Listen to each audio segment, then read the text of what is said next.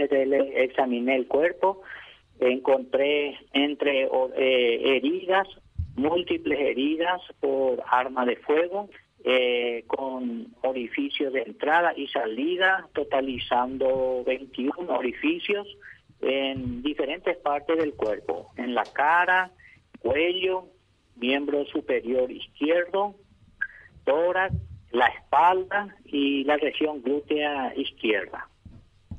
21 orificios, doctor. Completo, entre entrada y salida, desde la cabeza. La cara, tres orificios, en la cara en la sien y en el maxilar inferior y un orificio salida a nivel del ojo. Y en el cuello, lado izquierdo, en la espalda, ocho orificios de entrada. en el brazo y antebrazo izquierdo también. Doctor, ¿y se sabe de qué tipo, qué tipo de arma se puede saber o no?